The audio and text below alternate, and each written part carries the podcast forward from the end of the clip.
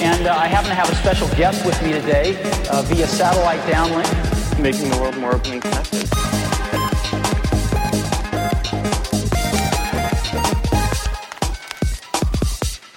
Welcome to the Today in Tech History podcast, where you learn about a few tech related events that occurred today, July 1st, from history.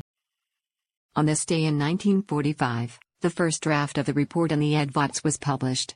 It discussed the advantages of using just one large internal memory, in which instructions as well as data could be held.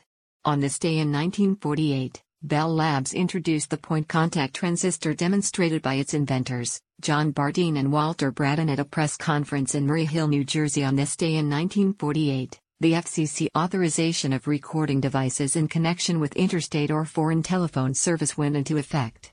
Users of the service had to be given adequate notice, including a tone warning signal at regular intervals. On this day in 2015, Apple launched Apple Music a streaming service for $10 a month along with radio station Beats One. That's a look at tech history for July 1st. If you'd like some more, go take a look at the year in tech history, illustrated by Scott Johnson. You can find it at tommerrittbooks.com. Help support the show by reviewing us on iTunes or your favorite podcatcher.